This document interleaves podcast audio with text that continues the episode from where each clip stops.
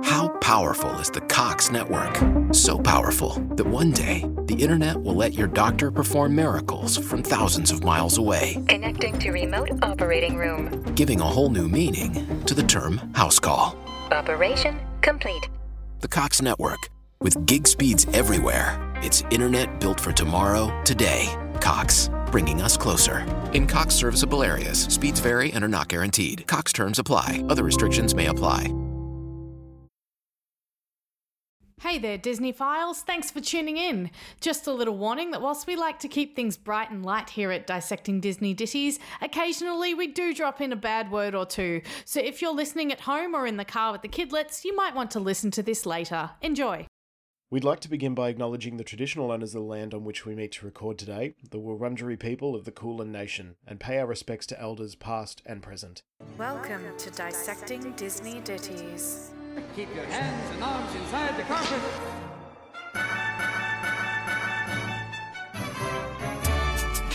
But on this show, we'll be breaking each Disney classic down in an attempt to answer the impossible question.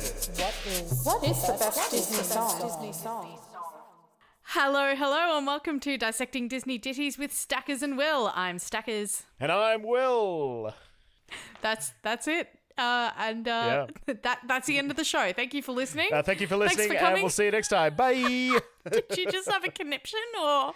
uh, no, no, I, I responded. I just it must have not uh, come through. I heard and I am. Will, but usually you follow it with and on this show. Oh fuck, you're right. idiot. I do too.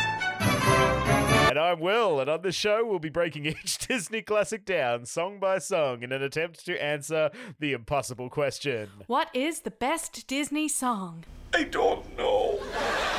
That's all right. Last night we were recording a bonus episode and I couldn't even remember what I said at the start. So Yeah, I was like, is it one hello, two hellos? Do I say greetings? And, yeah. You can hear that clusterfuck over at patreon.com slash dissecting Disney. Ah, it's because we're not in the same room as each other. No, it's a different, no. You know, it feels whack. Yeah, once again, COVID has hit us Mm. and we have to record remotely, which is not ideal. But, you know, we try and make the best of it where we can. Yeah, we make it work, and we make it work for you, our Yeah, we loyal listeners. I don't know if we make it work. We make it something. Like make an something attempt to make it Yeah, work. there is an attempt. An attempt to make it work. How you going, Stackers? What's been happening? I'm good. I finished painting the front of my fence today, and therefore I have Yay. achieved. How about you? Uh, I did not paint my fence today, so I have not achieved. Uh, but I did pick up a bunch of carpet. Uh, why, you ask? Uh, that is a great question. because you Next- love carpet. Next question, please. No, no I've spent um, all day trying to recreate uh, a whole new world with just me and my dogs. So, How's that going for you? Oh, look, they won't sit on the carpet, so it is endlessly disappointing. but it is what it is. That's oh, so good times. But we're not here to dissect furniture and how we slept as teenagers. Nope. We are here to talk about Aladdin. Aladdin. Aladdin! Hello, Aladdin. Nice to have you on the show. Can we call you Al, or maybe just Din? Or how about Laddie? Sounds like here, boy. Come on, Laddie. It's uh, it's Saturday night and we're loopy. we So- are so loopy, so so loopy. Initial thoughts. Initial thoughts were that it was both.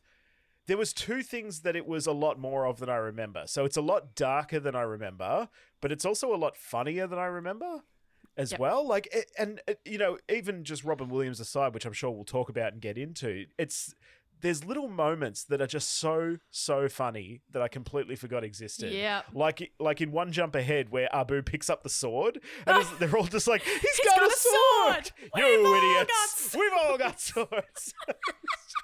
It is so so funny, and it's it's a really noticeable change from the last couple of movies, which had moments of humor but weren't, I I would say, like overtly funny.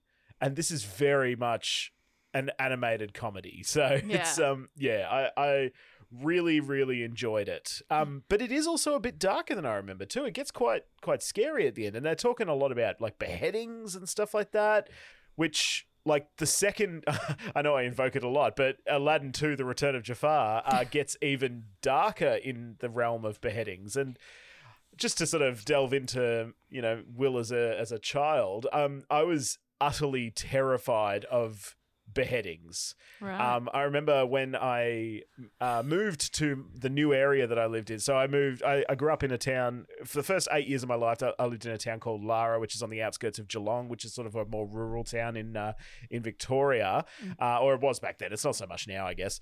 Um, but then we moved to Belgrave, and I, I started going to the local primary school there, and they were watching The Scarlet Pimpernel, which is Okay. a movie from like the eighties, and the movie's rated G, so you can show it at all ages. But there is some real graphically implied beheadings. Like there's guillotine like dropping down and all this sort of stuff. And i remember being just like perplexed and traumatized by these beheadings. So then it to sort of have it in this cartoon as well yeah it's it's uh it's it's quite dark right, right, right, right. yeah Uh, I didn't have that problem as a child, but yeah uh, that's yeah. just me being weird i guess so, I do 100% agree, though, it is so much funnier than I remember. yeah I especially found Gilbert Gottfried as Iago yeah hysterical. Absolutely hysterical. Absolutely hysterical. Yes, yes.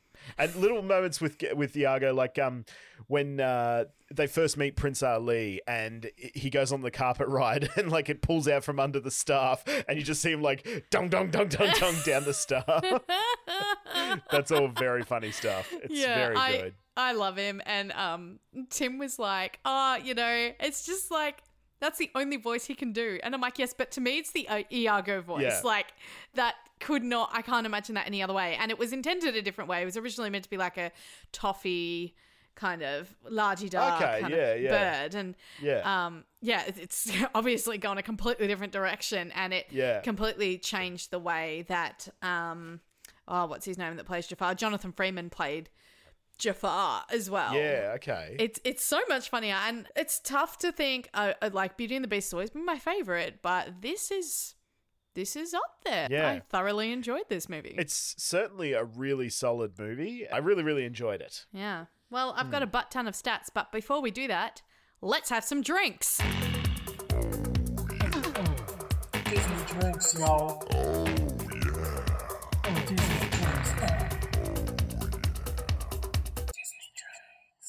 So, Stackers, today we are doing a shot. Shot, shot, shot, shot, shot, shot. so, I, I made a recipe, uh, which I, I try and do every now and then, but sometimes I'll adapt a recipe that I see online or something. But I made this one completely from scratch, and it's called The Friend Like Me.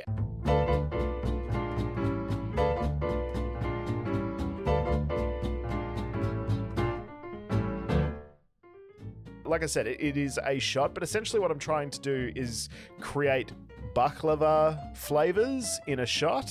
Have you ever had ba- you ever had baklava? I've had baklava. I'm, I'm Yeah. European. Oh, true. Yes, Yeah. I, I forget. I'm the only white guy in this uh, in this podcast. Um, so it is a very. It's it's quite. There's only two main ingredients, but two, those two ingredients can be a little bit complex to get. So I understand if not everyone's going to look at it, but essentially I've got a walnut bourbon, which is just a bur- I've taken bourbon and I've like ground up a bunch of walnuts and I've steeped them in the bourbon for.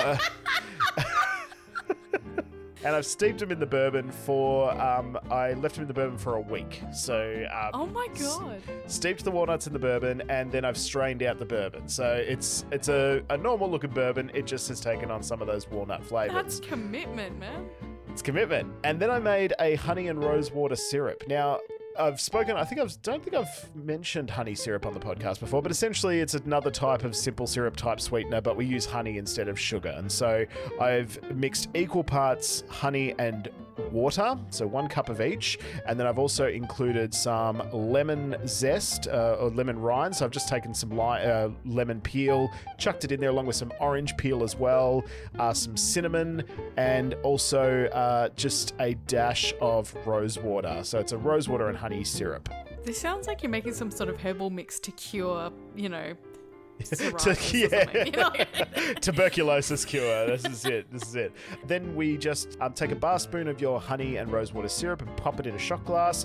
Then f- top it up with your walnut bourbon, and that's the friend like me, which I've got in my coffee cup because uh, you know we're recording remotely and I'm loose as a goose. So here we go. I don't want to process this is. All right, I want to watch your Yeah. faces. You shoot All right. this. Cheers. Just massive glass. it's not A bad. shot out of a jam jar.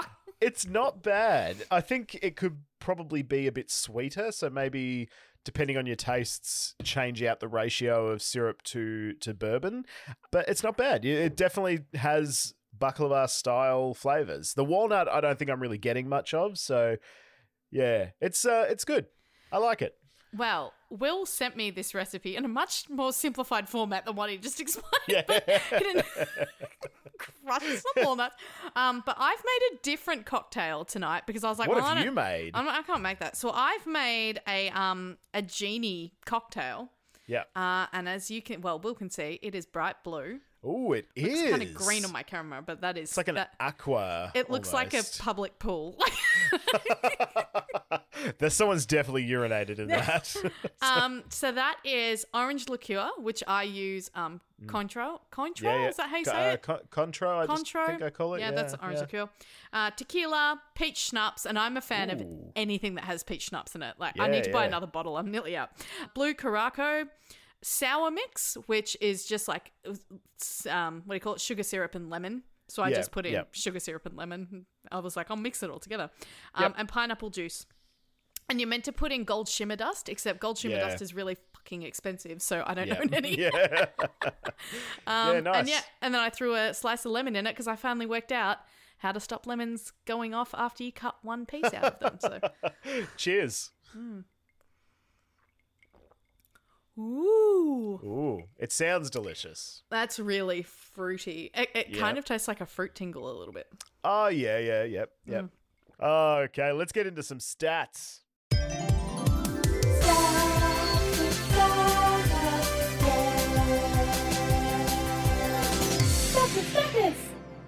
The year is 1992 mm, because yes. we're now on a roll with a movie a year, as promised by Katzenberg. Yep.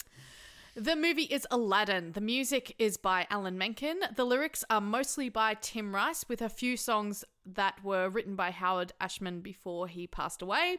Uh-huh. As we mentioned, this was being written before Beauty and the Beast came into line. So they did The Little Mermaid, they were working on Aladdin. Then they swapped Beauty and the Beast and Aladdin around, which is hmm. why some of the songs are his, and the rest were filled in by Tim Rice, who is a famous writing partner of Andrew Elton Lloyd Webber. And Andrew Lloyd Webber. I just think of him as like the, he's the lyricist for obviously the Lion King. I think he's the lyricist for. Is he? I think oh, I don't know. Yeah, I haven't I don't know. I haven't got, got to that film yet. Um, That's next episode. Will shut up. and uh, Alan Menken also wrote the score. yeah. In the cast, we've got Scott Weg- Wagner, I think, as Aladdin. Yep. The genie is voiced very famously by Robin Williams.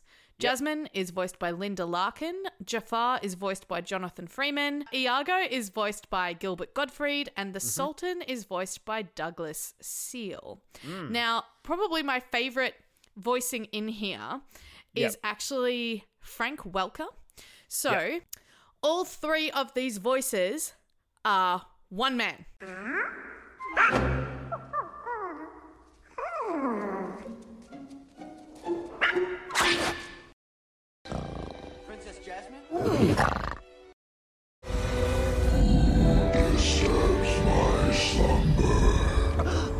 That's all him. That's very interesting. Like, because I didn't think of any of the. Uh, well, Abu, I guess, obviously I did, but Raja, I never thought as, as being a person A playing. person, it. right? And yeah, it's really interesting. I just find it really hard to go. Abu is the Cave of Wonders. Yeah, yeah, that that is the most sort of discombobulated in my head. Absolutely. Speaking of the cast, what I found really interesting is Scott Wagner is like 16, 17 years old when he recorded this. Like I think mostly 16 Oh, was when he really? did most of the dialogue. Yeah, so he's he's a kid. He was Yeah, also okay. Steve Hale in Full House, if you remember that show. Yeah, yep, yep. Robin Williams is obviously it's Robin Williams. What Yeah. hasn't he been in? But Yeah. prior to this, he was very famously Mork and Mindy.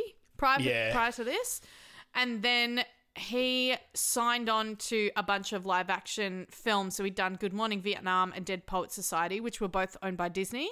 Mm-hmm. And then he did Hook a few years later, and then he signed up to do Fern Gully. And there's a lot of controversy about Robin Williams, the way he was treated, the way his contract was treated, which I will loop back to in a second because that's going to take me a while to talk about. And then I might forget to talk about the other people. So we'll get back to Robin. But uh, Linda Larkin, who played Jasmine, she had to lower her voice. And it's really interesting. She sounds a lot like Jasmine in real life. Like some of these people, it's very obviously a voice they're putting on. She just sounds like that in real life, but at a slightly higher pitch naturally, which is Her quite cool. accent sounds really. There's, it's a really strange accent I find she has in this because it sounds a little bit like. Um, did you ever watch Schitt's Creek? Oh, yeah. Sounds a little bit like um, uh, Moira in Schitt's Creek. It's like I can't stay here and let my life be lived for me. David, are you a dirty peeping Tom? I am not a prize to be won. Yeah, yeah, I see it. I see it. Yeah, yeah. Scott and Linda both didn't actually sing in the film. So Aladdin Hmm. is sung by Brad Kane, who was only about 17 or 18 years old when he recorded this as well. So Aladdin was just like a teenager all round. Yep. And Lea Salonga, who is Ah. a Broadway superstar and had just come off the back of uh, originating the role of Kim in Miss Saigon.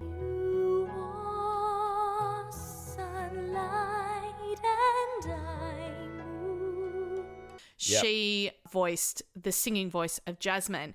And now is a good time to play Where is Liz Callaway? You welcome Liz Callaway. Liz Callaway. Liz Callaway. It's Liz Callaway. Ladies and gentlemen, Miss Liz Callaway.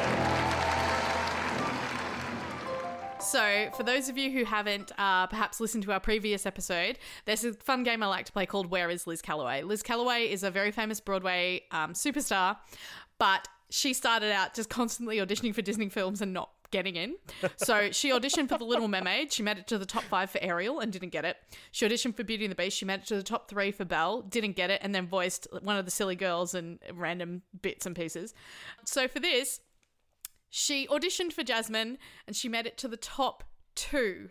So it was literally between her and her co star of Miss Saigon. So Liz Callaway ah. was the original Broadway Ellen, Lea was the original Broadway Kim.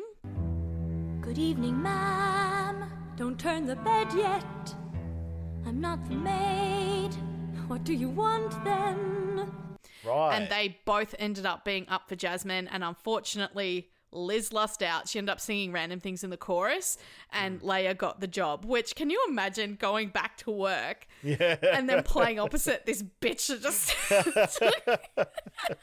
I mean, Le- uh, Ellen and Kim don't really need to like each other, so I No, guess it kind don't. of plays into it. But uh, yeah, it would be awkward in the change rooms because I imagine they'd probably share a change room. and be oh, like, congrats "Ah, on getting the job. So thanks, happy for you. Thanks, Liz. I appreciate it. David. So Jonathan Freeman, who plays Jafar, is actually the only person who. Oh, sorry, and Robin. They're they're the only people who actually sing their own roles. yeah. Jonathan Freeman also, funnily enough, played Jafar in the Broadway production. You have the profile of a prince with a physique that matches beneath the dirt and patches.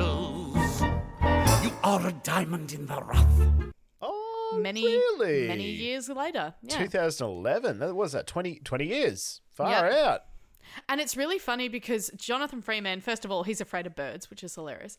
But he has a much, you listen to him speak, and he's Yeah. like, So I played Jafar. Like, he's very gentle, Yeah, yeah. much higher pitch. And you can't believe he's the one that's like, It's time to get rid of Prince Yeah. Abu.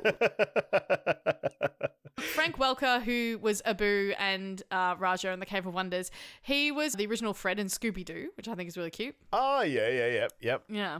And then he's voiced a few things after this that are like random animal noises.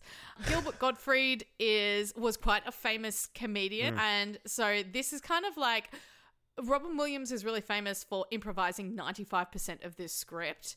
Yeah. But Gilbert Gottfried actually also improvised most of his script, which Yeah, I think is what makes both of them so funny because it's just so natural and so random. Yeah. And this is what's so beautiful about the casting in this film compared to what followed. This is the first time that Disney has signed on an absolute superstar Yeah. to voice a character in their movie. They've had celebrities before, but they Hmm. weren't the status of Robin Williams. Yeah. And it was obviously a huge success, but this role was written for Robin. Yeah. Okay. And Iago was written for Gilbert. So when you put them in, they just naturally are amazing at it because the role's been Mm. shaped around them. Whereas after this, they started doing like stunt casting of celebrities, but it was more like we need a celebrity to fill this lead role. We need a celebrity to fill this lead role. And all of a sudden, the roles weren't being written with an actor in mind. It was just Yeah. his role. We need an actor, like we need someone famous, and they started to just sell their movies constantly on stunt casting, Mm. which never ever worked as well as Robin Williams playing the genie. Yeah. Yeah. So this unfortunately started a really like horrific trend in movies, both Disney and um, oh, who's their bloody Deloise competitor? Films, DreamWorks. DreamWorks. DreamWorks. Yeah. Yeah. So everyone's like, oh, we just need a, a name. It'd be like this person in this movie, uh, which Robin Williams never wanted it to be. He want his contract was I must be in twenty five percent or less of the marketing. He really Yeah. didn't want it to be Robin Williams in is the genie in Aladdin. It, he just Yeah. wanted to be in it. Um, we'll get back there. Uh, Douglas Seale was the Sultan. He was Krebs the koala in The Rescuers Down Under. How. Australian does he sound in this film? Yeah. no, not at all. And uh, the other person of note in a tiny, tiny role of Razul is Jim Cummings, who is the replacement voices for Pooh and Tigger. Right, I always yeah, think yeah, of him yeah. as uh, Winnie the Pooh when I think of his name, but Yeah. that's him, and he's in this tiny role. Which he's also the Razul? Razul is um Oh no, it's oh the he's guard. the the big dude. Yeah, big guard. You idiot. Yeah, we've, We've all got, swords. swords. he was also the original voice of Taz in Looney Tunes and Yeah, Darkwing yeah, Duck. yeah. Okay. Yeah. Cool. Darkwing Duck. So, looping back to the Robin Williams Nightmare, the deal was he was already signed up to do Fern Gully. Do you remember Fern Gully, or did I you do. ever watch that? Yeah, I loved Fern Gully. Yeah, love it in memory because if you rewatch it, you'll be like, "Holy shit, this is the worst movie I've ever seen." Yeah. The best thing that about it the case. Williams. Yeah, it's Yeah. really, really bad. He was the bat or something, wasn't he? He was like Batty. a bir- batty. Yeah, yeah, yeah. I think that had Mel Gibson in it as well. Is that? Am I remembering that correctly? I think he was like the guy who gets shrunk. Maybe. Yeah. Okay.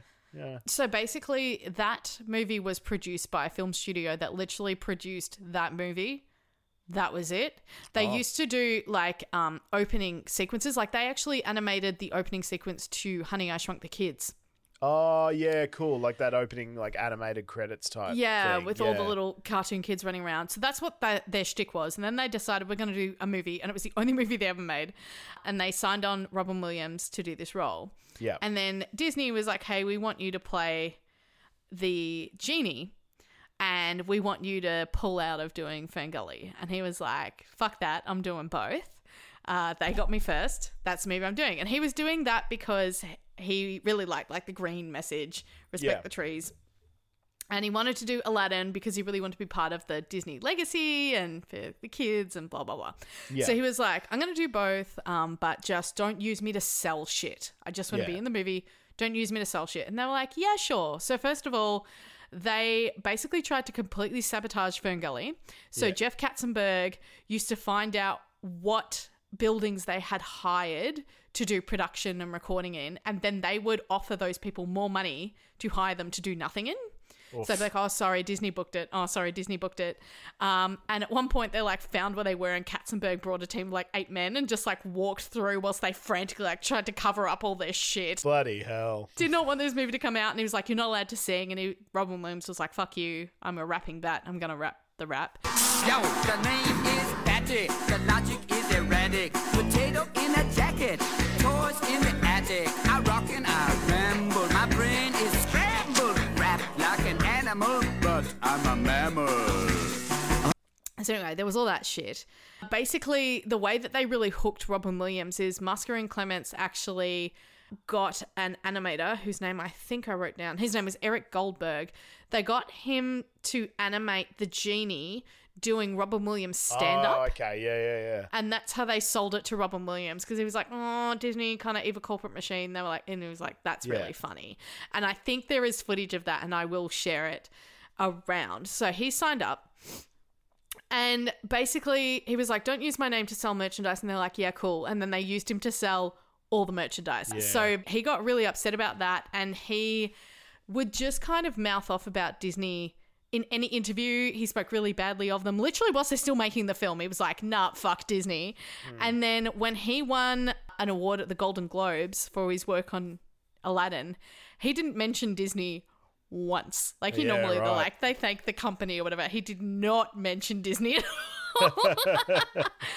and so the guy that replaced Katzenberg eventually apologized to him because previously Katzenberg had tried to apologize by sending him a Picasso painting Yeah. which he sent back. and then the, the replacement for Katzenberg did a public apology and was like, what we did was wrong and we shouldn't have done it. And there was a contract and we broke the contract. And that's why Robin Williams voices the genie in Aladdin 3, Aladdin But- Prince, Prince of Thieves. But not Aladdin 2. But not Yeah. Aladdin 2. So Aladdin 2 was still when Katzenberg was in charge, and he was like, fuck that, I'm not doing it. And they got Yeah. the guy who voices Homer Simpson to Yeah, be the Dan genie. Castellaneta. Yeah. And then there was the apology, and then Aladdin 3 came out, and he came back and Mm. did the genie. And my God, did they ride that? It was like, starring Robin Williams Yeah, as the yeah. genie! Like, I look. I'm very across Aladdin two and three. I don't think I need to tell you yeah, that. So yeah, you are. You are. So, when it comes to Academy Awards, Yep. This was nominated for and won Best Original Score, went to Alan Menken, Yep. and Best Original Song. So there was two nominations, one of them won. What were they? Uh, for a friend like me Yep. and whole new world. Yes, and which one won? I want to say it's friend like me, but I think it probably would be whole new world. Oh, now you're getting it. Good job. Yeah, Yes, A Whole yeah. New World one. They were also nominated for sound editing and sound. Yep. I really don't know what the difference is when it comes to film, but uh, it lost both of Yeah. those. In the Golden Globes, it won for Best Original Song, which was A Whole New World again. It won Best Score. They gave a Special Achievement Award to Robin Williams, and it was nominated for Best Musical Picture, uh, Yeah, musical nice. comedy, but it lost to some movie I've never heard of. So Yeah. Okay. they're the awards. The songs you'll recognize from it are probably most family, famously A Whole New World because pretty much Yep. everyone ever sings that at a karaoke bar.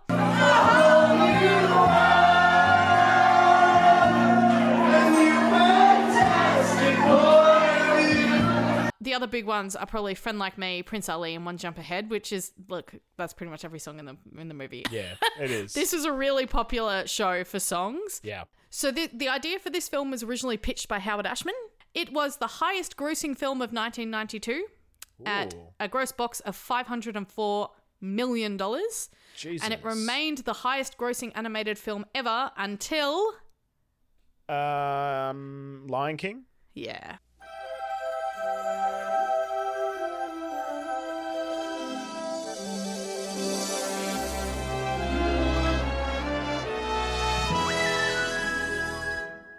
For those of you who have not seen Aladdin before or don't remember it, this is the where did I get this horrible synopsis off? I think this is from IMDb. Yep. So, I look forward to it. Here we go. Aladdin develops a relationship with the genie. That's literally how it starts. And uses his wishes to become a prince to chase the affections of Princess Jasmine. When Jafar finally steals the lamp and gets three wishes of his own, Aladdin must rely on his intelligence to trick Jafar and save his friends and the kingdom. So basically, if you if you go with that synopsis, and the whole second half of the film is them fighting Jafar because he's got the lamp. Also, I don't think it's his intelligence that outwits Jafar. It's just he's a little bit sneaky and tricky. Like he's not like doing complex algebraic maths on on a whiteboard or anything. He's just like, uh, ha, ha, what if you were a genie? And Jafar's like, oh yeah, I could be a genie. Yeah, cool. Uh, make me a genie, please. But also, it's like the last five minutes of the film. It is. It is. but that's half the synopsis on IMDb. Like that's the story. Yeah, yeah. A more accurate uh, synopsis would be like uh, he meets a genie who then does uh, complex improv for you know twenty five minutes. Uh, Can you imagine being a kid? Because Scott Wagner was a kid. He was like 15, 16 years old, or whatever I said. Can you imagine standing opposite Robin Williams and trying to keep your shit together yeah. as he runs this? And there's there's footage of him running lines multiple times, every time with a different joke. Like, how Yeah. could you keep? I would, I, I, I would yeah. never make it through a session. Yeah. Have you ever seen the uh the Whose Line Is It Anyway Mm. episode with him on it?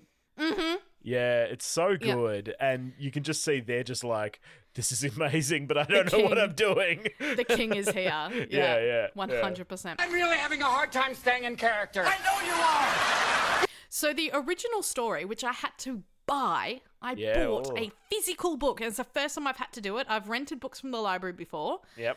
but my library didn't have this one, so I jumped on Amazon and got a one day delivery on the book because I always famously leave reading the book until the last minute. That's and thankfully, I gave myself 48 hours to read this one because it was very long. Yep. And uh, I've emailed you the synopsis and the debrief of the book, so I don't have to explain it. All right, let's go here. the version of Aladdin I am reading is Ursula Lyon's translation from Antoine Galland's 18th century French translation of the Arabic text. The original Arabic text unfortunately did not survive, so the French translation is the earliest edition we have of the story. That's complicated. Yep. The story of Aladdin, or the Magic Lamp, is part of a large collection of oral and scribed stories originating in the Middle East and collected over the year 1000. The collection was named 1001 Nights and eventually came to be known in Western culture as the Arabian Nights. In this collection, you'll also find the stories of Sinbad the Sailor and Ali Baba and the 40 Thieves. I say a lot of people confuse Alibaba and Aladdin, hmm. thinking they're the same. Yeah. story. I remember. Well, I mean, Alibaba's mentioned in this uh, movie as well. Yeah. When Ali Baba had them 40 thieves. Maybe that's where the people are sort of drawing Which I think is a nice nod to that collection Mm, yeah. because these weren't, no one really knows who wrote these stories because a lot of them are like orally passed down. Yeah, okay. But- yeah. You know, because these, these stories are from like the year 1000, so no one was exactly like putting their names on things. Um, but yeah, I think Copyright, that's, that's a really nice note. the other thing I really love is Arabian Nights in Arabic is Alf Layla wa Layla, and my. Ah. cat's name is Layla. Oh, that's cute. And so I looked it up, and Layla in Arabic means night beauty. Oh, that's cute. Uh, It's important to note that whilst the story is set in China, China is more of an ideal fantasy land as opposed to an accurate or knowledgeable choice of setting for this story. Okay, I see. So they're just like this far off land, which we know is called China. Yeah, cool. Yeah.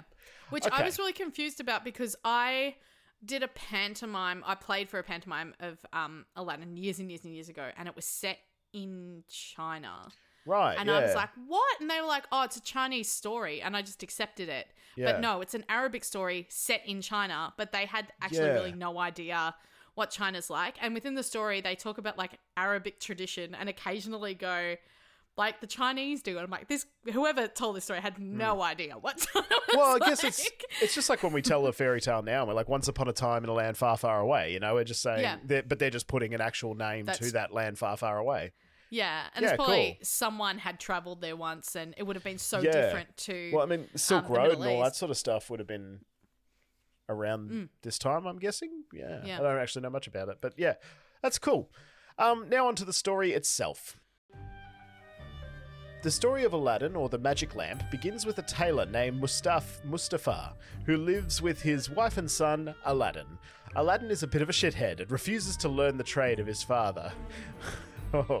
So when Mustafa dies, Aladdin's mother accepts that he is going to amount to nothing, so sells the family shop in order to make ends meet for her and her son.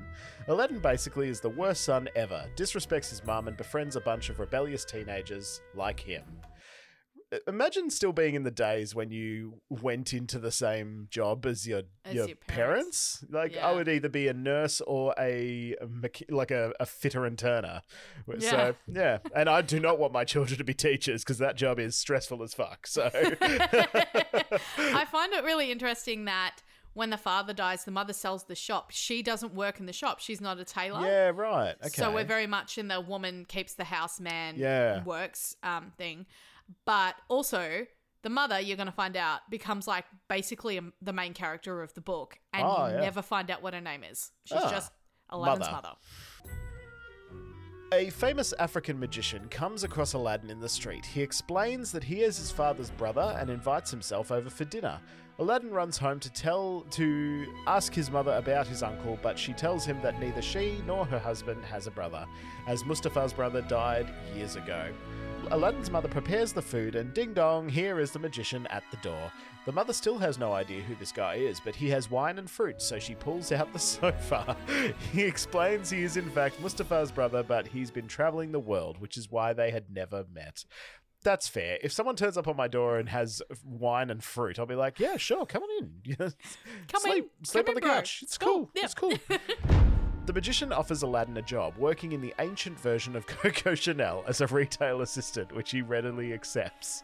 The magician takes Aladdin on a few pages of walking to various gardens, shops, and such things. They reach a valley, and the magician starts doing magic. At some point, he Will Smith style smacks the shit out of Aladdin. Well done, great reference. Um, a magical flat stone with a brass ring appears on the ground. Will, uh, I'm just reading Will Smith's name everywhere. Aladdin uses the strength of his forefathers to lift it up to reveal a staircase to an underground door. The magician instructs Aladdin to go inside where he will find three chambers full of shiny stuff. He's instructed to not let any part of his being or clothing touch the items or he will die. In the third room is a lamp that he must blow out and empty the oil, then bring back out to the magician. So it's it's like a reminder that the lamps are a thing that they used to burn yeah, oil in. actually like a legit they weren't lamp. always for Yeah. genies. And uh, I I counted in the film three rooms. Yeah, okay. The room of gold, and then the carpet takes him through one that's got like the lava sort of stuff in Yeah. it, and then the third room is the one with the steps. I'm like, Oh, there you go. detail. On his way out of the underground cave, Aladdin gets to the mouth and asks his uncle to help him up. The magician demands he give him the lamp first, and Aladdin's like, "What? WTF, WTF, bro? Help me up first. So the magician, who surprise surprise is not Aladdin's uncle, magics the stone back on top of the opening and seals the ground with Aladdin inside. Aladdin is underground in utter darkness for three days. Just as he thinks he's about to die, he accidentally rubs a very convenient plot device in the form of a magic ring that for some reason the magician put on his finger earlier. A genie appears. This genie is a slave to the ring, and whoever wears it. Aladdin immediately asks that he get him out of the tomb, and bingo bango, we are back on top of the land, and Aladdin goes home. His mother is all, We are poor, we need money. So Aladdin says, I'll sell this lamp, and gives it to his mother to wash. She begins to wash it, and hey, presto, another genie. The lamp genie uh, grabs them a feast load of food. Aladdin sells the dishes the food comes in for money, and this is how they live for a few pages. There's an announcement that the Princess ba- Bada? Bada? Princess Bada? I had Arabic friends and people who speak Arabic explain this to me. So it's Badr, Badr. and her full name, which I spared you, Yeah. Is Badr al Badur. Oh, okay, But yeah, right. she then gets referenced as Princess Badr. So it's Alright. Badr, goes straight to the R. Princess Badr, Badr, I'm going to butcher that. I'm so sorry. I am very, very sorry. Uh, is going to go for a walk through town to get to the baths. Aladdin gets a peek of her and strikes an instant boner. He then spends a few days sulking at home until finally telling his mother that he loves the princess and is going to ask the Sultan for her hand in marriage. The power of boners, people. The power of boners. After spending nearly three pages telling him he's an idiot, the mother agrees to journey to the palace to request a meeting with the Sultan to ask him to marry off his daughter to her son. Aladdin gives her a bunch of jewels from the Cave of Wonders to buy the princess with, and off she goes. The mother visits the palace seven times before finally the Sultan agrees to see her. She tells him, My son loves your daughter, and hands him the gems. He loses his mind over the gemstones and agrees to sell, sorry, marry off his daughter. The Grand Vizier, who is standing next to him, suddenly gets all upset because he was under the impression the princess was betrothed to one of his sons. He asks the Sultan uh, to put a three month pause on the wedding, and the Sultan agrees, despite being very sure the Grand Vizier's, Vizier's son could in no way come up with a payment this fantastic. Two months go by when suddenly it's announced that the princess is, the princess is set to marry the son of the Grand Vizier tonight. Aladdin and his mother flip out, so Aladdin runs to his room, summons the genie, and asks for this I demand that as soon as the bride and bridegroom are in bed, you carry them off and bring them both here in their bed. The genie waits in the bridal chamber and watches the princess be forcibly undressed and put into bed next to her groom before whisking them away to Aladdin's house. Once the bed arrives, Aladdin tells the genie to take the Grand Vizier's son away and lock him up until morning. Then he turns to the naked princess, confesses his love, strips naked, jumps into bed, and falls asleep next to her. Wink. This bit wink. isn't the movie. The uh, bed is sent back to the palace. The princess tells her mother, the sultan, uh, the sultana. Is it really sultana? As in, there's the Sultan and Sultana. Yeah, Sultana's Okay. the wife of the Sultan. Cool. Yeah, delicious. Cool. about what is uh, about what happened. The sultana calls her crazy and tells her to enjoy the festivities. Aladdin, knowing that the newlyweds are going to try and bonk tonight, asks the genie to once again bring the bed to him once they get in. So the genie brings the bed, sends off the sun. Aladdin gets naked, lies next to her, and puts the bed back the next morning. The Sultan, seeing how upset his daughter is, threatens to cut off her head for being so sad. She explains the batshit crazy events of the last two nights, and her husband is sent home. Flash forward to the three month mark, and Aladdin gets his mother to return to the Sultan to ask him to marry off his daughter to him. The Sultan is like, I want to keep my word, but you're poor, so basically the price for my daughter is now 40 solid gold bowls brimming with jewels, carried by 80 slaves. Okay, thanks, bye! So Aladdin couriers back to the palace eight slaves with gold bowls full of jewels, along with his mother. Upon seeing the spectacle, the Sultan and Grand Vizier both agree that Aladdin, who they still haven't met, should marry the princess. Hearing the news, Aladdin orders the full Prince Ali works slaves, riches, horses, money, etc. It's a smash hit, and the Sultan prepares a wedding right away. Because Aladdin is an idiot, he has a palace built for him by the genie in a day. The Grand Vizier is all, what the fuck, this is magic, but everyone else is too happy to give a shit. Aladdin becomes commander of the Sultan's army. Everyone loves him, blah blah blah. Then the magician, who's back in Africa, uses his magic eye spy box to find that Aladdin is not dead, but in fact a rich fat cat married to the princess. So he rides a horse back to China and gets his hands on the lamp by tricking the princess to exchange new lamps for old.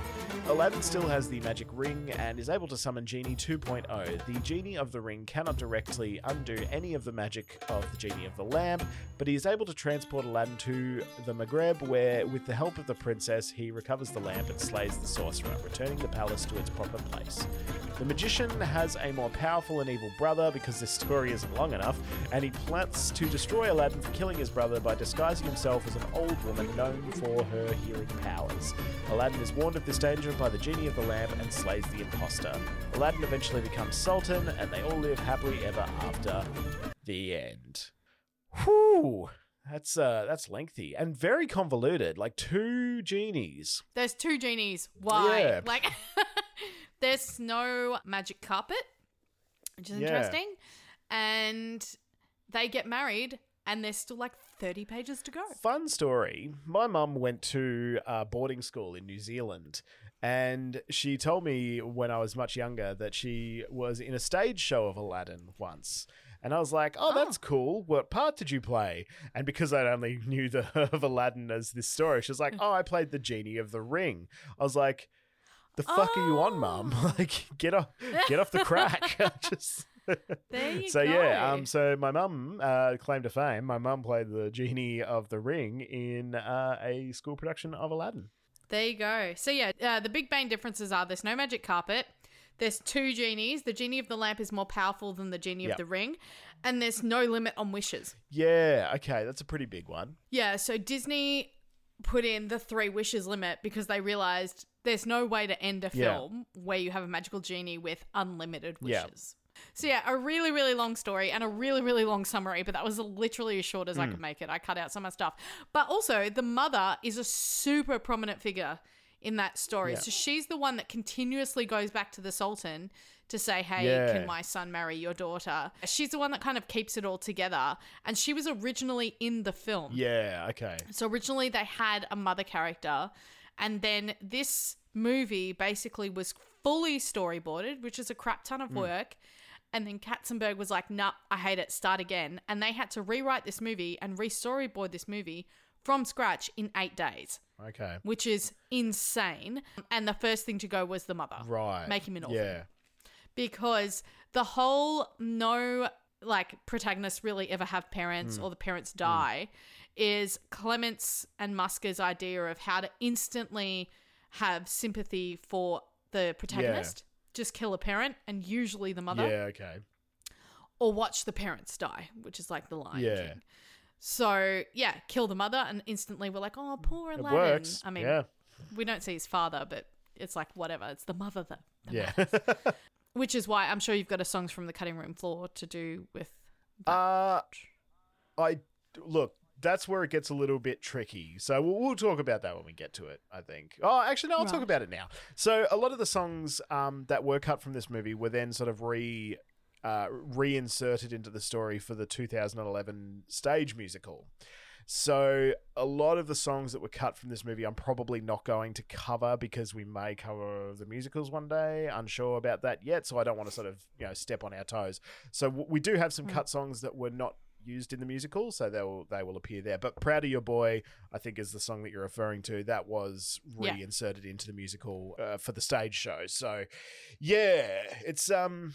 It is interesting, sort of, yeah. Suddenly having no parents when there's clearly songs that indicated there was at least a mother. So yeah, There's a bunch of other stuff I can mention, but I might like slot it in in between the songs so we can get to the Sure. music because I know some people are like, get to the music. we are, we are.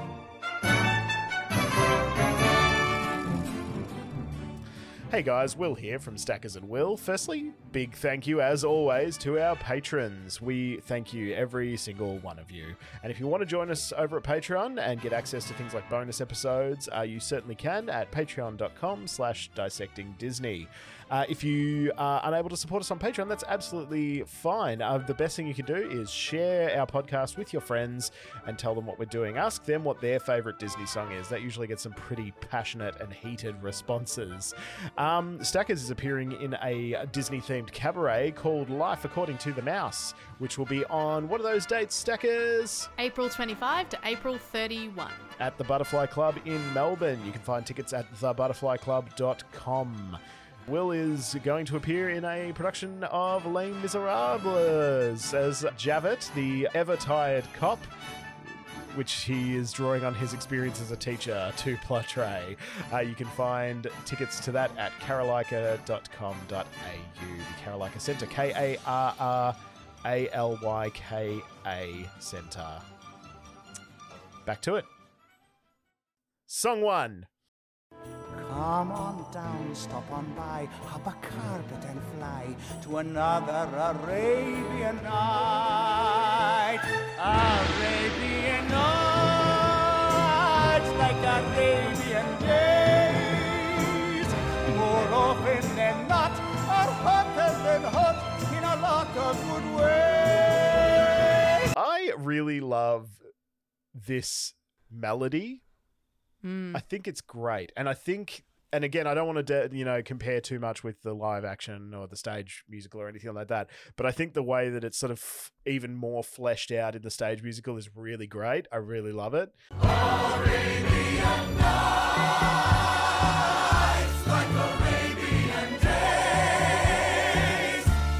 It's a perfect Yeah. opening. I yeah, think it's quite long in the stage It musical. is, yeah, yeah, Because also in the stage musical, the genie is like the narrator. yeah. So he comes out first and then he sings this, and then there's Mm. a lot of people singing with him and, Yeah. and whatnot. Which is funny because this is the peddler is voiced by Robin Williams, but this song isn't sung by him. Yeah. So this song is actually sung by Bruce Adler, who, watch this connection, he is the original Bela Zangler in Crazy for You. Ah. Opposite Ariel, Oh, Jodi Benson really? in the role of Polly Baker. Yeah. Okay, there we go. So they're both in the original Broadway cast, which I thought was really cool. That's cute. That's really cool. Yeah. Yeah. So he's the one singing this song. Now, this song has a controversial line Hmm. that you will not have heard because they've they changed it on basically everything. But the original opening line includes where they cut off your ear if they don't like your face. It's barbaric, but hey, it's home. Mm. Yeah. And now it's Where it's flat and immense and the heat is intense. it's barbaric, but hey, it's home. Yeah. So that's been changed on. I think on the original VHS, it must have been the original lyric because that sounds so weird to me. meaning I've always heard it as they cut off your ear if they don't like your face. Yeah, I don't know. I didn't really like it. Didn't stand out to me. So Oh, really? Yeah, it didn't stand out. I was me. like, "What? That's weird." yeah, yeah. I don't know. Weird. so they changed that because they thought that immediately just kind of dehumanized Yeah. Arabic people. Because al- although Agrabah isn't a real place, Yeah. shock, horror, gasp, because some people think it is. Oy. Um, it's not a real place. You will not find it in an atlas. Yeah, yeah. It's very obviously set in the Middle East, and they, they Yeah. didn't like it, so they changed it. But I love when he gets that Arabian Nights, Yeah. and there's like that cymbal roll thing, Yeah. and ah, it's magic. and it's like you it- see it's a quick pan colours. across the dunes to the palace. It's stunning. Yeah. It is stunning. Yeah. Beautiful, beautiful opening sequence, and Mm. how Aladdin goes into like flames. That really seductive line played by the string section. It's really, really cool. Yeah, so good. It's a great Yeah. song and a great opening. So, for those of you who have not listened to our podcast before, we break things down into five categories. So, we rate them out of five for music, lyrics, animation, contribution, and our cake score. Will, what is our cake score? It's our catchy Kylie earworm score. Basically, how well do you remember the song? To another Arabian night. I rated it at a five for music, a three for lyrics, a four for animation, a two for contribution, and a four for cake.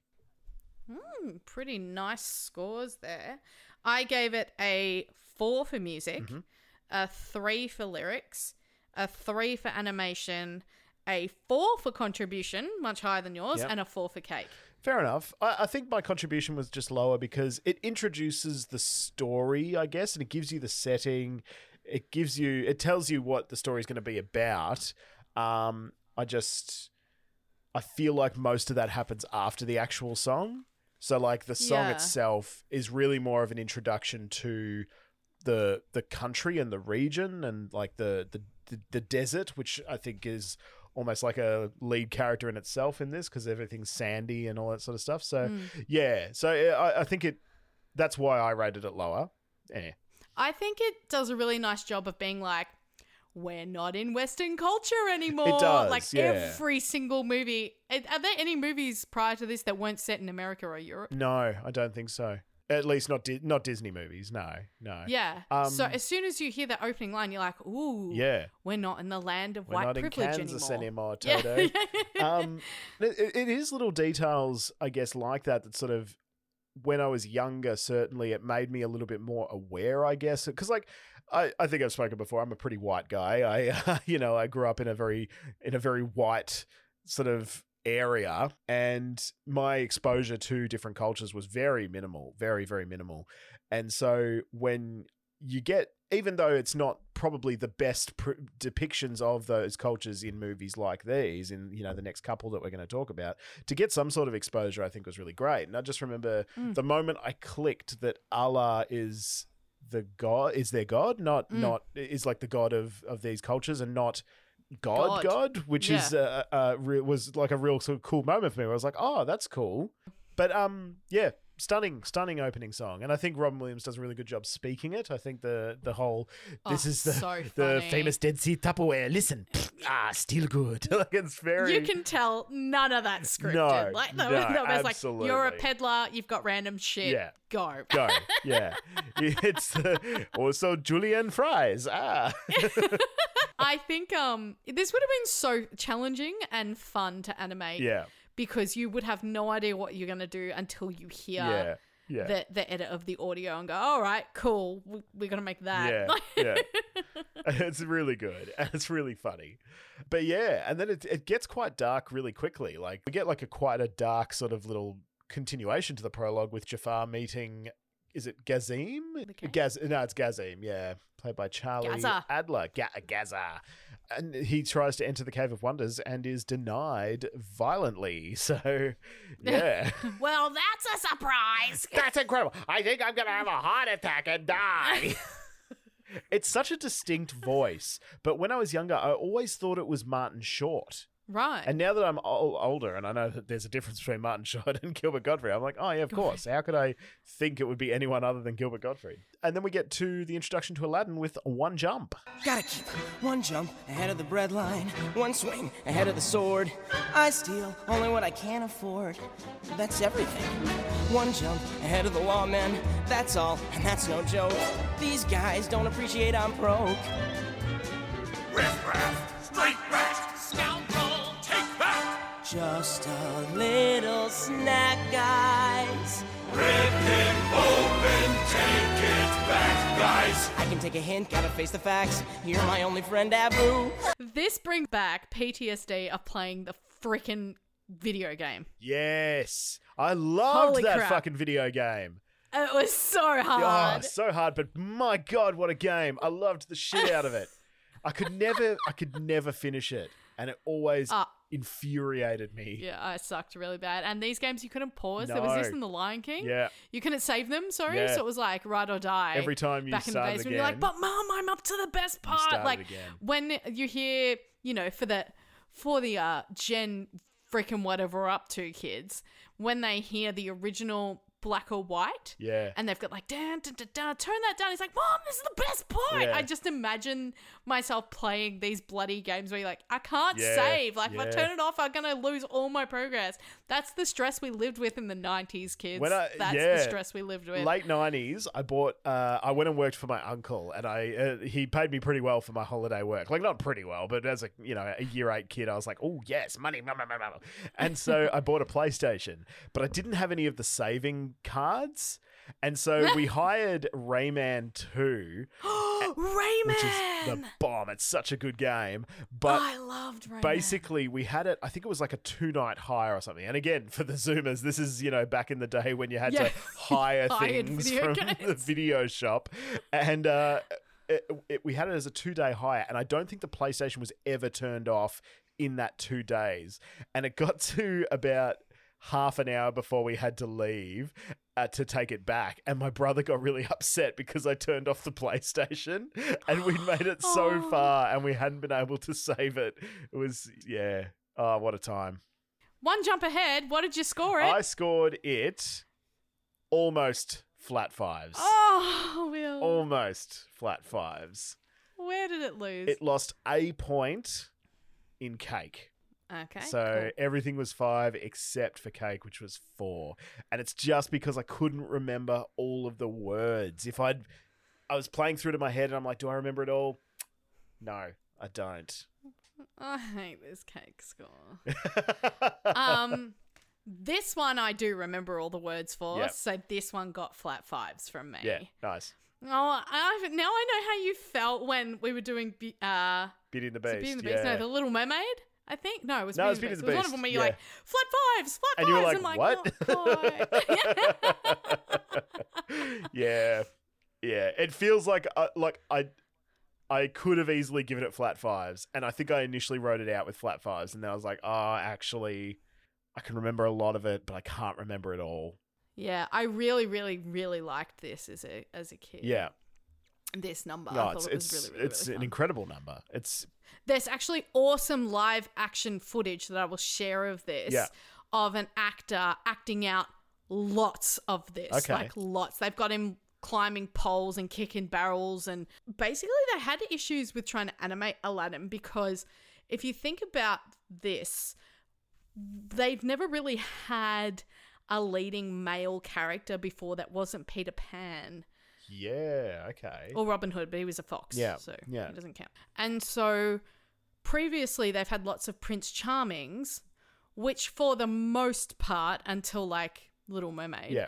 were very boring, bland characters. Like, yeah, they weren't they weren't the best drawn, they weren't the most exciting characters. And then all of a sudden they've got a movie that's named after the male lead. Yeah. And no one wanted to draw him because they were like, we don't know how to draw that. We know how to draw pretty princesses. Yeah, okay, yeah. And there was a decision made. The animators decided he needed to be smaller than like a Prince Charming type because he's a he's a street rat. He's not going to be tall Yeah. and He's gonna be muscular scrappy and, and- yeah. charming. He's got to be more scrappy. I'm young, scrappy, and hungry. And it was Katzenberg who said, "Make him look like Tom Cruise." Oh. And now when I see him, I can't not see Tom Cruise. he looks like an Yeah, animated okay. Tom Cruise. I, I, I take it. Yeah, I see it. Absolutely. Yeah. All right. So, following this, there is a reprise Mm-hmm. of One Jump Ahead. Riff raff, street rat. Which lasts about five seconds, so we did not rate it. No, we didn't. Now, as I said earlier, there are some cut songs from this that um, make it into the musical, so I'm not going to cover those. But this is the first of our songs from the cutting room floor. Songs from the cutting room, songs from the cutting room, songs from the cutting room, song, yeah! This song is called You Can Count on Me, and it was sung uh, to Abu by Aladdin. And basically, it's uh, here's what it sounds like. My friend.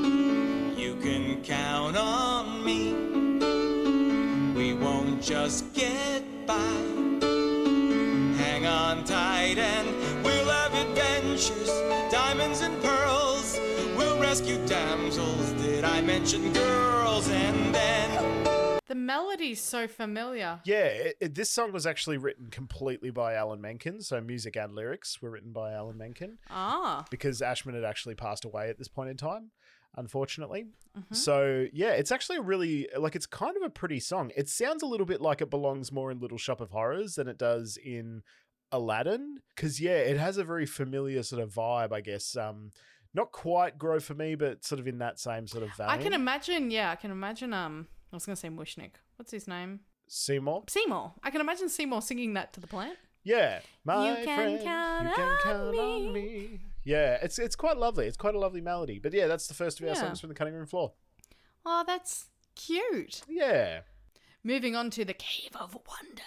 Yeah, so we get this incredible cave of wonders, and it looks so Doesn't good. it look cool? the design of the the mouth, the, uh, the like the tiger's head, the, tiger. um the the design of the cave, it is so stunning. It's such a beautiful sequence. Yeah, Um, total but it- props to whoever decided that because the original is a hole in the ground. Yeah, uh, yeah, yeah, absolutely. but it doesn't last long either. Like this is a very fast segment of the movie for something that is so iconic and so memorable.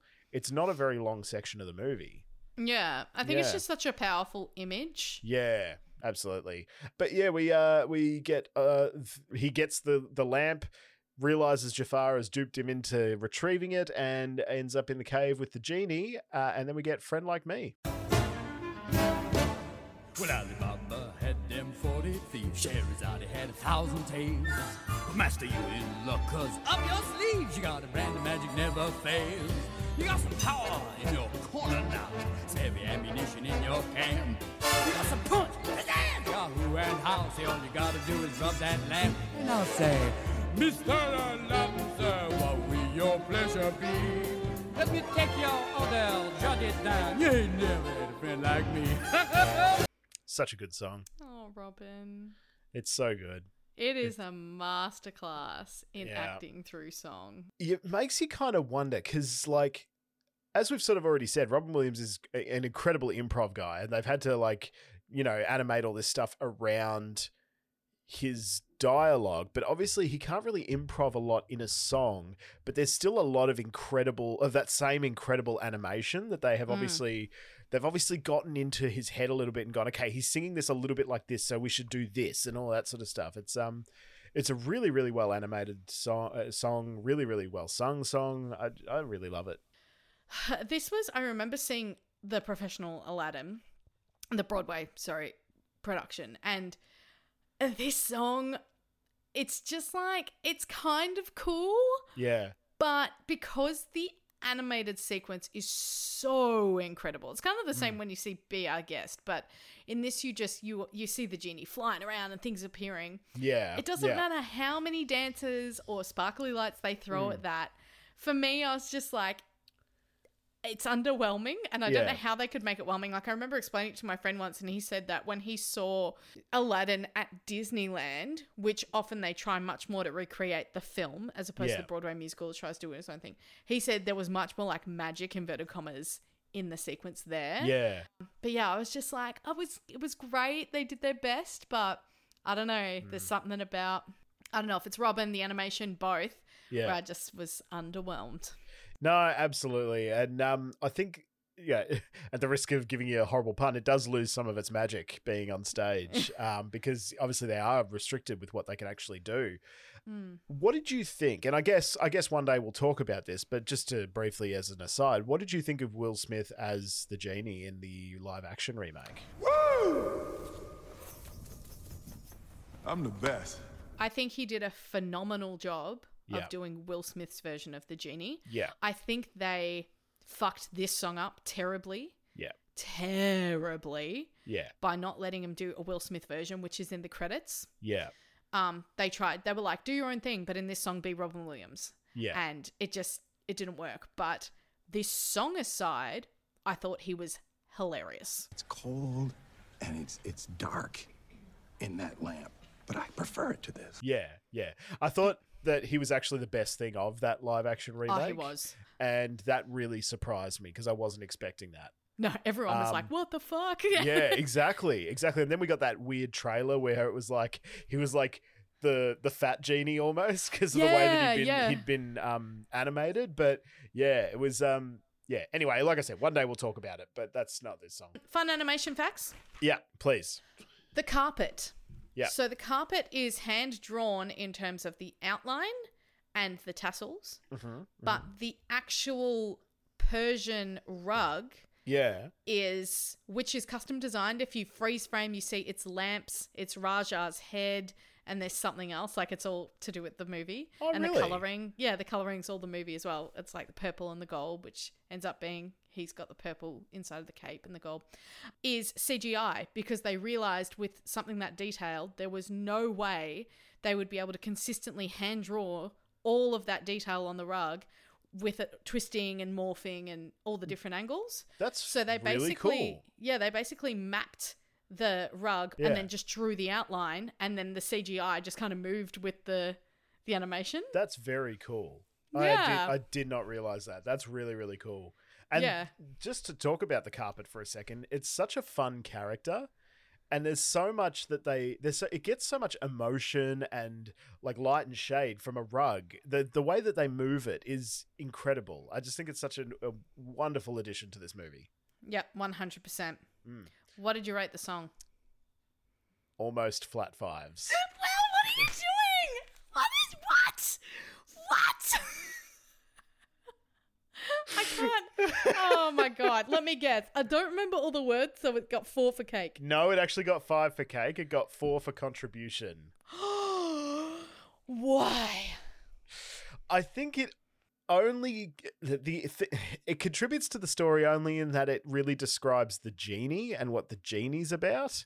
I, I don't know, like it's a it's a three minute song about how cool the genie is, which is which is cool. It's cool. Uh, I just don't think it fully contributes to the story as much as it could. Oh, you're the worst. You know why you're the worst? Because Why? when Tim listens to this, he's going to be like, see, I told you, I told you, I told you. so he was like, what does it contribute? And I was like, because all he said is you can get three wishes, but now he's showing you all the things you can wish for. Like it's an overwhelming choice of things you could possibly dream of to wish for. Yeah. Okay. So from here, Aladdin's like, well, fuck, he can make me a prince if I wanted to. And you see like the incredible, immeasurable skill of the genie, and you fall in love with the genie, and genie, genie, genie, genie. Yeah. okay.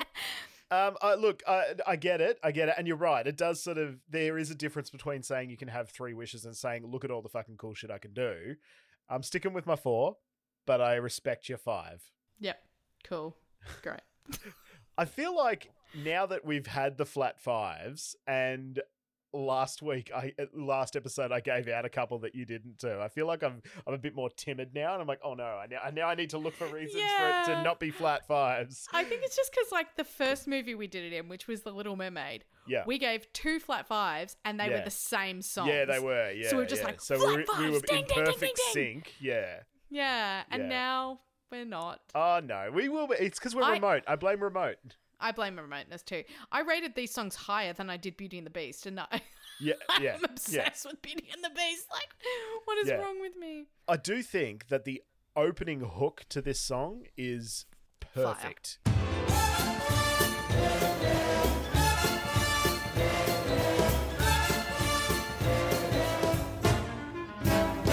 And it's uh, it's iconic, and you will never hear it, and no one would ever hear it and not know what song it's from. That stuff, it's just perfect. And it's this, I think it's the same with Prince Ali. The dum da da dum da da dum dum dum. It's again, no one will ever hear that and not know what song it's from. But I mean, that's the next song we're talking about. So let's just jump straight into it, I guess. For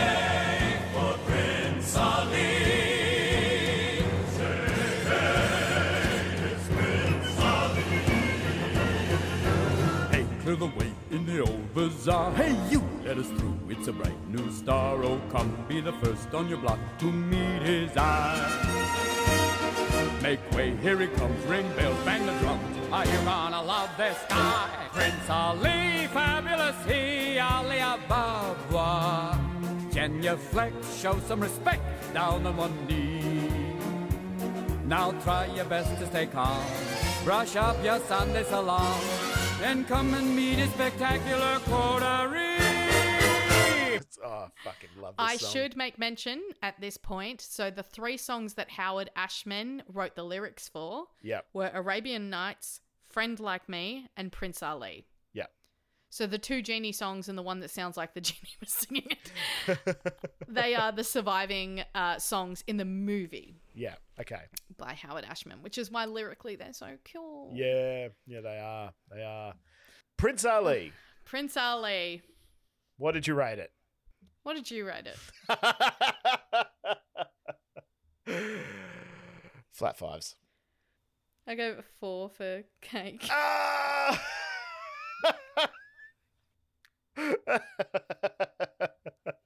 You're the worst. I just don't go. remember all the words, and it's partly because like you can't understand what the frick the ensemble's singing. But I was like, I Yeah. know "Friend Like Me," I know "One Jump Ahead." Mm. This I'm like, "Hey, really you in the old bazaar? Hey, you pretty food, diddy fuddy fuddy da." Oh, no idea actually- what the words are. Sorry, I've just re-looked at my scores. I did give it a four for cake. Back it up. Back it up slow. Yeah. Back it, back it up. Yeah. And back it up. Okay? All you gonna do is just, we, we, we, we just back it up, okay? That's it. Because you're saying that, and I was like, yeah, actually, no, I, I don't know that either. So let me just double check. And I looked at it, I was like, oh no. No. I've given something else flat fives, which Oh. we'll get to. Thankfully, there was no buzzer there, or we would have been very sorry. Well, I'm gonna undo. It's kind of like going. The winner is yeah. La La yeah. Land. Um, exactly. Yeah. We didn't win. This has one of my favorite lyrics in it. This is Howard Ashman's finest, in my opinion, in this film. Yep. Genuflect, show some respect, down on one knee. Genuflect, show some respect down on one knee. What a freaking awesome line. So good. So good. And Robin Williams just, again, he sings the shit out of it. Like, Oh my god. didn't Great didn't tune. know I love was the same. feathers. Yeah. so good. So good. Songs from the cutting room, songs from the cutting room, songs from the cutting room, song!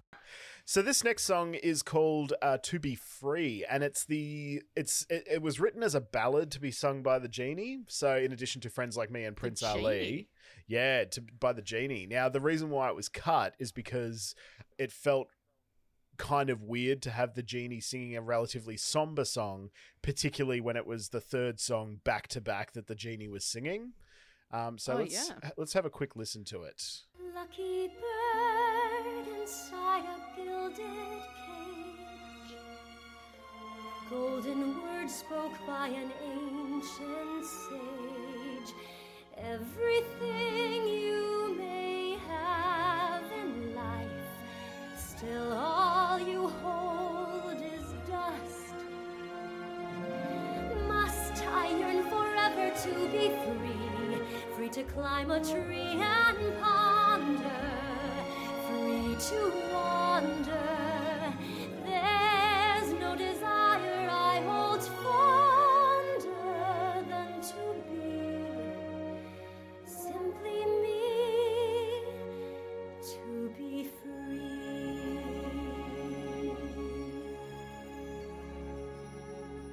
So that song um was originally written for the genie. Now I, I you know I said I didn't include some songs because they appeared in the musical. Now this was used in um Aladdin a musical spectacular which was not the Aladdin musical, but it's Is that a, the Disneyland? version? yeah Disney California Adventure from Yeah. and, and it was it ran for quite some time. I think it was um from 2003 to 2016 or something.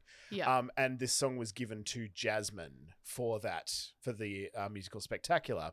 Um, the song also was used in things like Disney on Ice and stuff like that. So Oh. utilized quite a bit um, and quite a lovely little song. Well, look, it makes a shit ton more sense than Speechless. I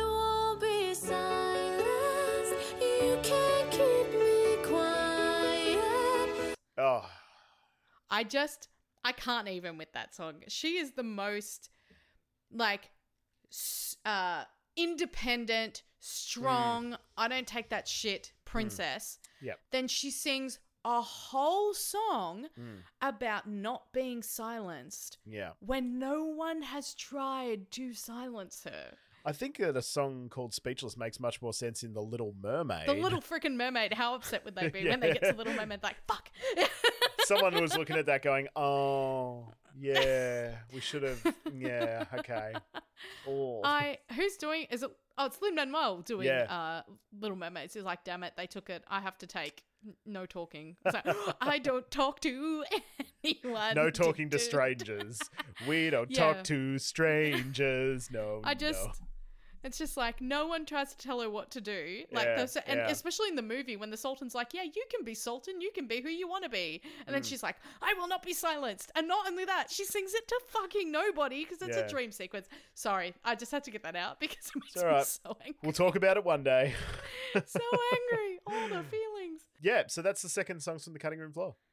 Yeah, cool. So I feel like now is a nice time to uh, just take a right turn uh, and uh, talk about how this film is a rip-off of another film. Okay. So, have you ever heard of The Thief and the Cobbler? Ah, yes. Yeah, okay. I yeah, I've heard this before. Yeah, but p- please feel free. Yes. Okay, so basically, The Thief and the Cobbler is a film that holds the Guinness World Record for the longest production ever for film. It went for 31 years. So basically, The Thief, Thief and the Cobbler was written and animated by a man named Richard Williams. And he was a perfectionist.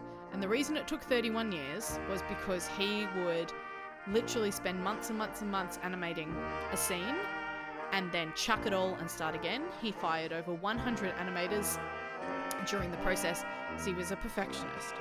Anyway, so in the 80s, he showed 20 minutes of footage from this film to Steven Spielberg. Yeah. And the problem was he kept running out of money, which is why the film was also being delayed because he was spending months animating shit, chucking it out, and then being like, well, I don't have the money to reanimate it. So he shows 20 minutes of this to Steven Spielberg, and he's like, this is amazing. Do you want to come and direct Who Framed Roger Rabbit? Right. So Richard Williams is signed on to, to direct Who Framed Roger Rabbit. Now, if you remember when we were talking about Beauty and the Beast, they asked him to direct Beauty and the Beast, and he said no. Yeah. Yeah. The reason he said no is because the only reason he was directing Roger Rabbit was so he could have the money to do Thief and the Cobbler. Yeah, okay. So that's why he didn't want Beauty and the Beast because he's like, no, no, no, I'm doing my own thing. No, thank you. All right. So we get to uh, 1989. Yep. And he's got the funding from Who Framed Roger Rabbit and it goes into full production. He's like, okay, I'm going to get this film done. And Disney says, all right, if you can get it done by 1991, because we know it's been going a long time, hmm. we will distribute it for you. Okay? In Yeah. 1991. Yeah. He says, okay. And unfortunately, we get to 1991 and the film isn't finished yet. Hmm. What film comes out in 1992?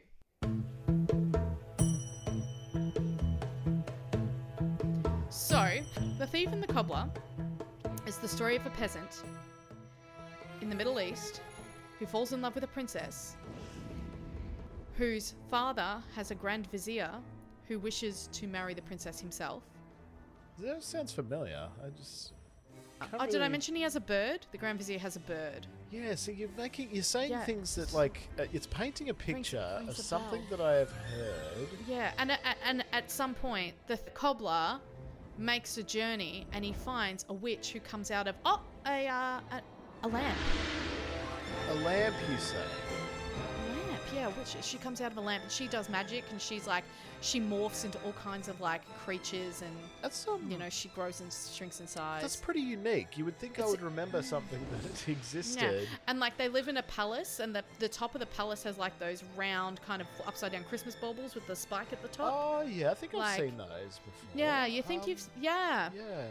So th- this is the thief and the cobbler that I'm talking about. Sorry. Yeah, not, no, sorry, Yeah. I have no idea what you're talking about. No. Yeah, yeah, What, what is a cobbler. cobbler, even? Yeah. Is, it a pie? I think it's like a type of fruit pie, isn't it? So basically, Aladdin comes out, which bears an incredible resemblance to this film. Yeah. It's amazing to look at the Grand Vizier and Jafar side by side. Yeah, And it's yeah. like, hmm. Anyway, so Aladdin comes out in 1992. And then they're like, well, we've got to get the thief and the cobbler out. But they haven't, the film's still not finished, right? So Miramax, who is owned by Disney, Yeah. it's like, look, what we need to do is we need to get the thief and the cobbler out as quickly as possible. Just just finish it. Just, you know, fix it and just get it out so we can bury it as fast as possible because they don't want this film to come out Yeah. later in time and be this like big thing. Hmm. They're like, we'll just we're going to bury this as fast as we can. And so basically they uh rename it to from Thief and the Cobbler to Arabian Knight. Right. K N I G H T. And they add four horrendous music numbers to it. But she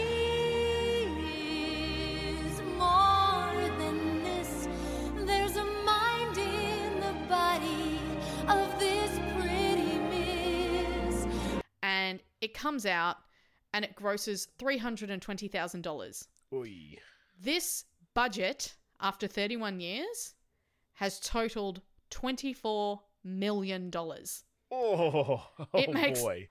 $320,000. Yeah. It flops and it disappears. And the people that do see it are like, this is a total ripoff of Aladdin. What is this shit? Yeah. And Miramax is like, oh, well, goodbye, and buries the film.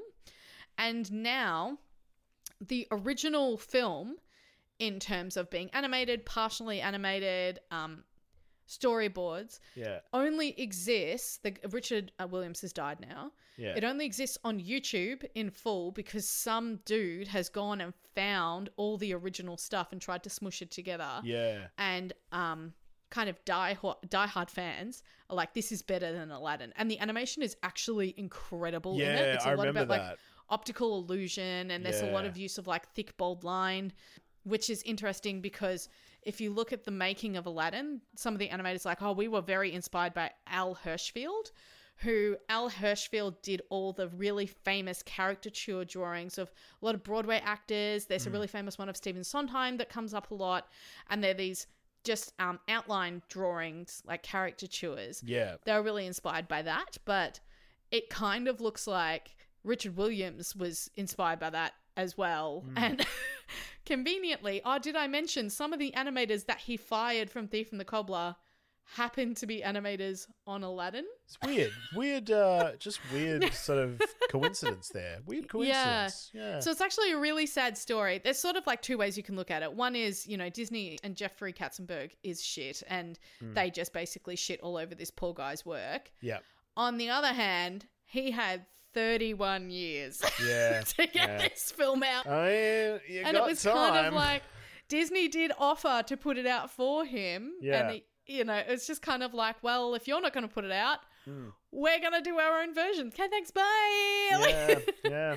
I mean, it does kind of raise the question about um, originality and stuff like that. Like, I don't know. Let's say I was writing a movie, and I'm like, no, no, no, no, no, no, no, no, no, no, no, no. You can't look at it. You can't look at it. yes, I've been writing for 25 years. No, you can't look at it. It's not ready. Did, you know, someone puts out a movie that looks like mine, I'd be like, nah, why? yeah. Can't be one of the, you know, 150 people that I fired took Yeah, my da- idea. what? You know? Damn. You can just imagine if, you know, Howard Ashman goes, oh, we should do Aladdin, and some of those Thief and Cobbler animators are Yeah. sitting there like, holy fuck. We've got ideas. We've got ideas. Like, it's set in the Middle East, you say? Yeah, we got this. Yeah, cool, we guys, guys, we got this. We got this. Yeah, well, I'll put up um a few side by side images, and you can look at sh- in shock and horror. Absolutely. All right, moving right along to a whole new world. I can show you world. Shining, shimmering, splendid. Tell me, princess, now when did you last let your heart decide? I can open your eyes, take you wonder by wonder, over, sideways, and under, on a magic carpet ride, a whole new world, fantastic point of view. No one to tell us no, or where to go, or say we're only dreaming. Did, did this strike you as weird when you were watching the film, the way that this sounded? Yeah, it sounds very 90s. Well, I was more expecting the version that we all love and know, which is this version.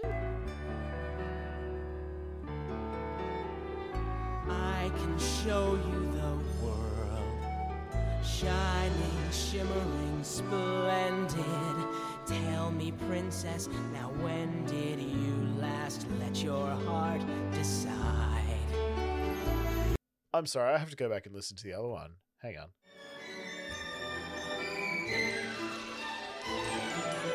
I can show you the world, shining, shimmering, splendid. My God. When that piano started up, immediately I went, What? That. uh, It's like my brain just clicked and went, There was something wrong with that fucking song, and that's what it was. Yeah, so I was like, when I when you think a whole new world, you think do do do do Yeah. do do do do do. Yeah. That is not in the movie. The movie is fully orchestrated, and there is not a piano in sight, and it is stunning. And that is why it got the Academy Award for Best Song, not the version we all know that is on the soundtrack that has the it's all piano basically. Shit. Okay. Yeah, it's way more intricate. It's way more complex in the film. It that is not the version we know. No. No. Which is so weird. not.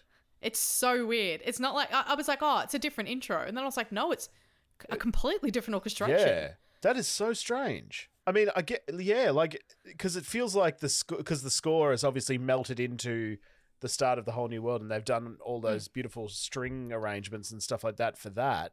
Yeah, it feels so much fuller. You're right. But then yeah, it just keeps going, and you're like, oh, it's not just the intro; it's, It's the the, whole thing. entire song. The whole thing. I wrote down in my notes different intro question mark, Yeah. and then when I went to find the clip for the podcast, Mm. I was like, I, you know, I, I download the soundtrack and I put it in. I was like, wait, no, that's the '90s version that I know. Yeah. Where's the film version? And I was like, holy crap, it's completely different. Yeah, shit. Okay, there you go. Brain melted. Yeah, so this is the karaoke banger that came out of this movie. Mm. And it gets a really wonderful, like, full, full on 90s uh, cover, which, uh, upcoming bonus episode, uh, stay tuned. Yeah. so excited. What did you rate it? I gave it almost flat 5s I gave it four for animation because it Mm-hmm. Yep. just didn't wow me as much as the other stuff. Okay, yep, fair. What about you? Uh, I gave it a five for music, Mhm. a three for lyrics, Mm. a five for animation, a three for contribution, and a five for cake. Yeah, right. Actually, you know what? I'm actually going to downgrade my lyric to a four. Yeah. The reason being, um, I never understood as a kid, and maybe kids in America Mm. understand this lyric, but I never understood what every moment red letter meant. Yeah, I don't, I don't really understand. I don't know what that means. Well, a red letter day is like an important day, like a day that something amazing happens. Oh, okay. There you go. Red letter day. I heard it in some other musical, and I was like, "That's that line from Aladdin." Like every moment, red letter. Because I'm sure I'm not the only one who, as a kid, changed it to "Every moment gets better." Which Yeah. oh, yeah. I feel like is more appropriate for a children's film. And I get, I don't want to dwindle these films down to children's film because I get that they're written for a lot Yeah, of different yeah, levels of, yeah. of maturity. But I just find that line really grating and Hmm. awful. And I've sung this a few times because, again, it's one of those things where anytime a guy is around who wants to sing, like, let's do a whole new world, I'm like, okay. And every time I get to every moment, red letter, I'm like, what the fuck is that line? Hmm. Yeah, yeah, yeah. Who says that? I feel like every primary school choir did this song as well in the late 90s. So good.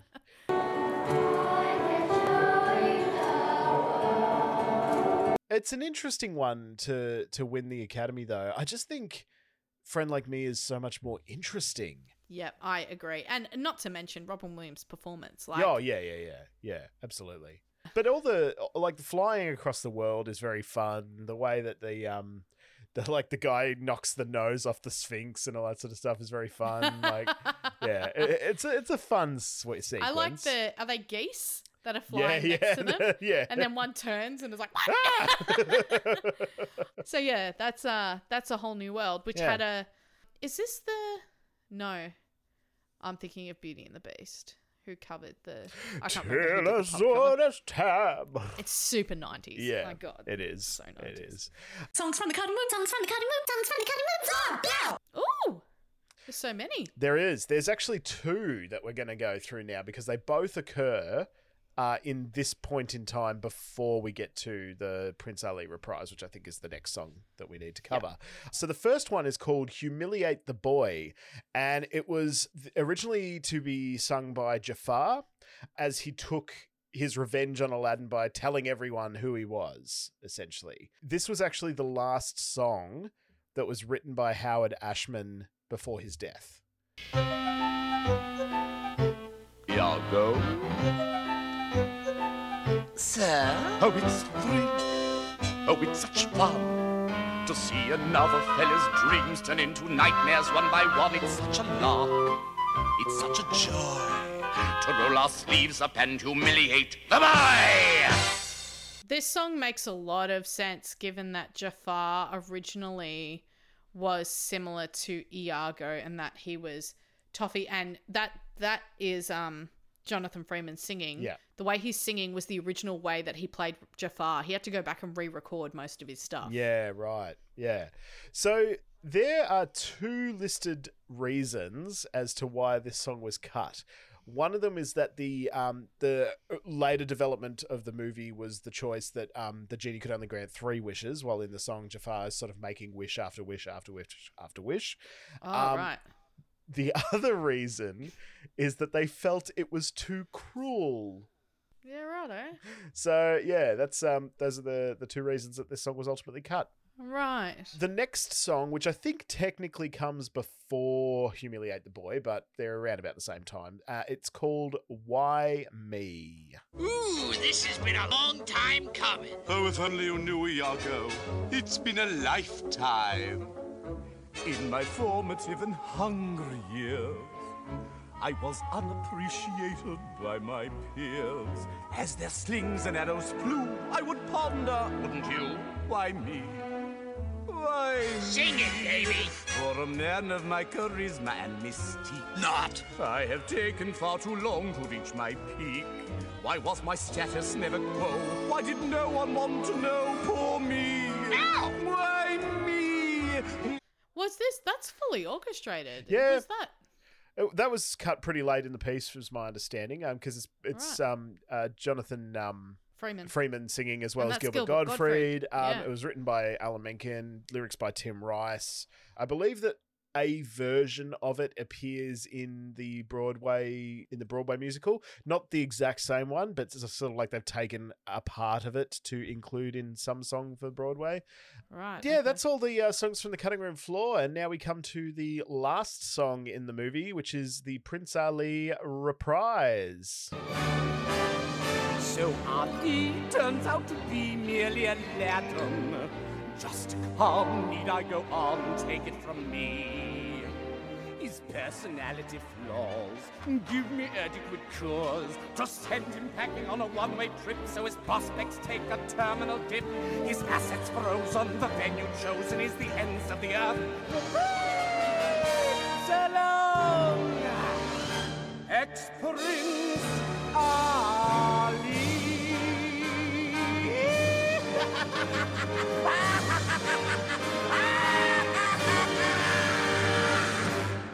So I remember Alan Menken saying that one of the biggest challenges they had was trying to write a song for Jafar. They needed a villain song. Yeah. And so there were those two songs we just heard Yeah. and this, Yeah. which isn't exactly writing a song for him because we've heard this song before. Yeah. But it kicks ass. Kicks It works. This actually works. It kicks ass. It's so good.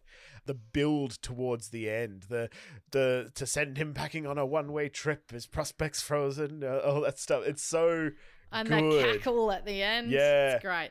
And the way he sort of goes, Prince Ali. It's like it's so good. It sounds like it's a song that was finally written for that version of Jafar. Yes. Yes. Like the other two, just it's the wrong Jafar. This one is like, that's Jafar. Yeah, absolutely. Absolutely. Yeah. Um, but I love this song, and I almost gave it flat fives, but I could not justify it in terms of cake. so Yeah. everything's five except for cake, which is four. Wow. And that's only because the lyrics get a bit wordy towards the end there, and I'm not 100% sure how it goes. So, right. yeah. I I wasn't as kind. I gave it three for music, three for lyrics, three for animation, four for contribution, and two for cake. Okay. I think it rocks, but I was like, it's not. It's no like poor unfortunate souls. Yeah. Um, but it's it's perfect for what it needed to be. Yeah. Yeah. No, fair enough.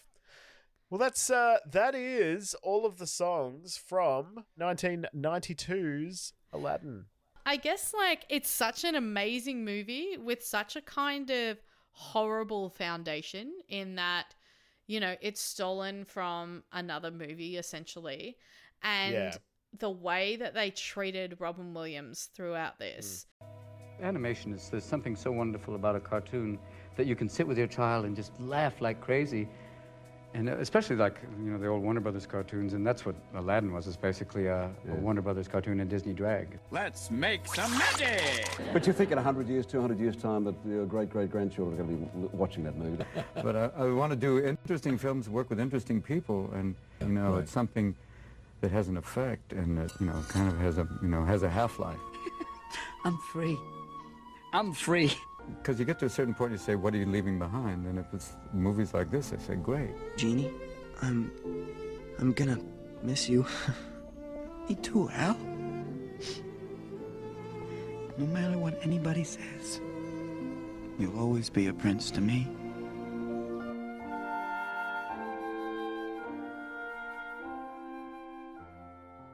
But that's Aladdin from 1992, a great film. Do we have a winner? Do we have a winner drum roll please it's a tie Oi, here we go. it's a tie between one jump ahead and friend like me There we go. cue the mashup got it one jump ahead of the red line one swing ahead of the sword Uh, oh my god Yeah, there you go. One jump ahead of the bread line. One, One jump swing ahead of the ahead of the sword. Oh my god. I Alan steal Menken. only what I can afford, and that's everything. Oh, my brain has exploded. Yeah, watching you uh, disassociate from yourself just then was remarkable, guys. I wish I could. I wish this was a visual medium because that was like Stackers had an out of body experience, and I could see her like floating above herself on the, the on the Zoom screen. Wow. That that's Yeah. great. I just had a great moment. now, uh, unfortunately, Angie was not available for an Angie's anecdote. The first time in 22 episodes, not available for an Angie's anecdote. However, I did message her, just said, "Hey, did you did you happen to have an anecdote for me?" Um, no stress if not. And she messaged me back a couple hours later and said, "Sorry, I fell asleep. Just say Aladdin's hot, lol." so there we go. so Uh, hot. yeah, it'll be interesting because because she hates. Well, I don't think she hates, but she does not like Tom Cruise very much, and so it'll be oh interesting no, to she'll then never tell her be that. able to watch it again. Yeah, yeah, yeah. So for now, Aladdin's hot. Yeah. we'll see. We'll see. All right. Well, that wraps us up for today. We very much, very, very much look forward to the Mm. next episode, which will be The, Lion, Lion King. King.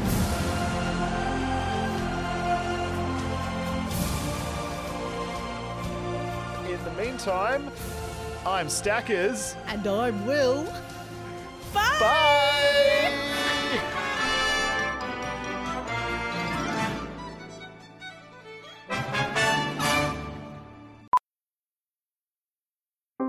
Powerful is the Cox network? So powerful that one day the internet will let your doctor perform miracles from thousands of miles away, Connecting to remote operating room. giving a whole new meaning to the term house call. Operation complete. The Cox network. With gig speeds everywhere, it's internet built for tomorrow, today. Cox, bringing us closer. In Cox serviceable areas, speeds vary and are not guaranteed. Cox terms apply, other restrictions may apply.